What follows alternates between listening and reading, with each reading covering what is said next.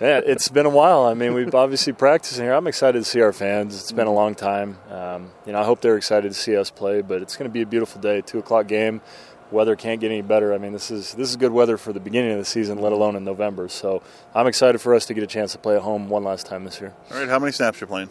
you Come on, to, right now. You have to ask the head man that question. You know, I, I tell you guys all the time, I prepare as if I'm going to play the entire game, and obviously, if it's my choice, that's what I do. But uh, you know, we all know what the situation is. We can't improve from third place. You know, we can go east or west, but uh, you know that's they're going to make those decisions. Um, you know, but every everybody that's on the active roster has to be prepared to play, and that's just how it is every football game. More than reasonable expectation. We're going to see James Franklin. Uh, what have you seen out of him this year? You know, I mean, it's tough being a backup. You've been in that role, uh, yeah. but what? How's he handled it and handled the offense and handled reps this week? He's done a good job. I mean, I think both of our guys, uh, you know, Jordan and James, do a great job. They're more involved. Um, than I was when I was a backup in the sense in the sense of game day. You know, they're signaling stuff into our wide receivers and things like that. So they've had to know the ready list like the back of their hand.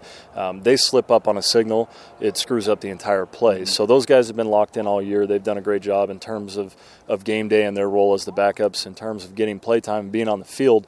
Um, you know, I think James has done a nice job this year of taking the next step in the progression of, of you know he's not a rookie. It's not a new offense. It's it's different than last year, mm-hmm. but enough things are the same where he's shown the, the good progression. You know, he's always thrown a good deep ball, um, but in this league, you got to be more than that. You got to be able to go through your reads and get to your two, three, four, um, things like that. And you can't just bail at the first sign of trouble, which a lot of young quarterbacks that's what you do. You don't really know any better, and that's you play with instincts. So uh, he still has the ability to do that, but he also has shown a nice job over the course of the season being able to get through his reads and do things like that. Um, you know, and Jordan's done the same thing. Jordan's obviously a very athletic guy.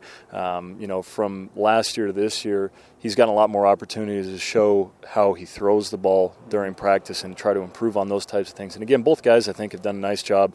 Um, you know, they're they're better quarterbacks than they were at the beginning of the year, and that's what you want to see with guys that are trying to learn the game and figure things out. But uh, you know, they get an opportunity to play, uh, they'll be ready to go. You know, they've they've shown that all year that they're ready whenever the time is uh, is going to come for them to be called on.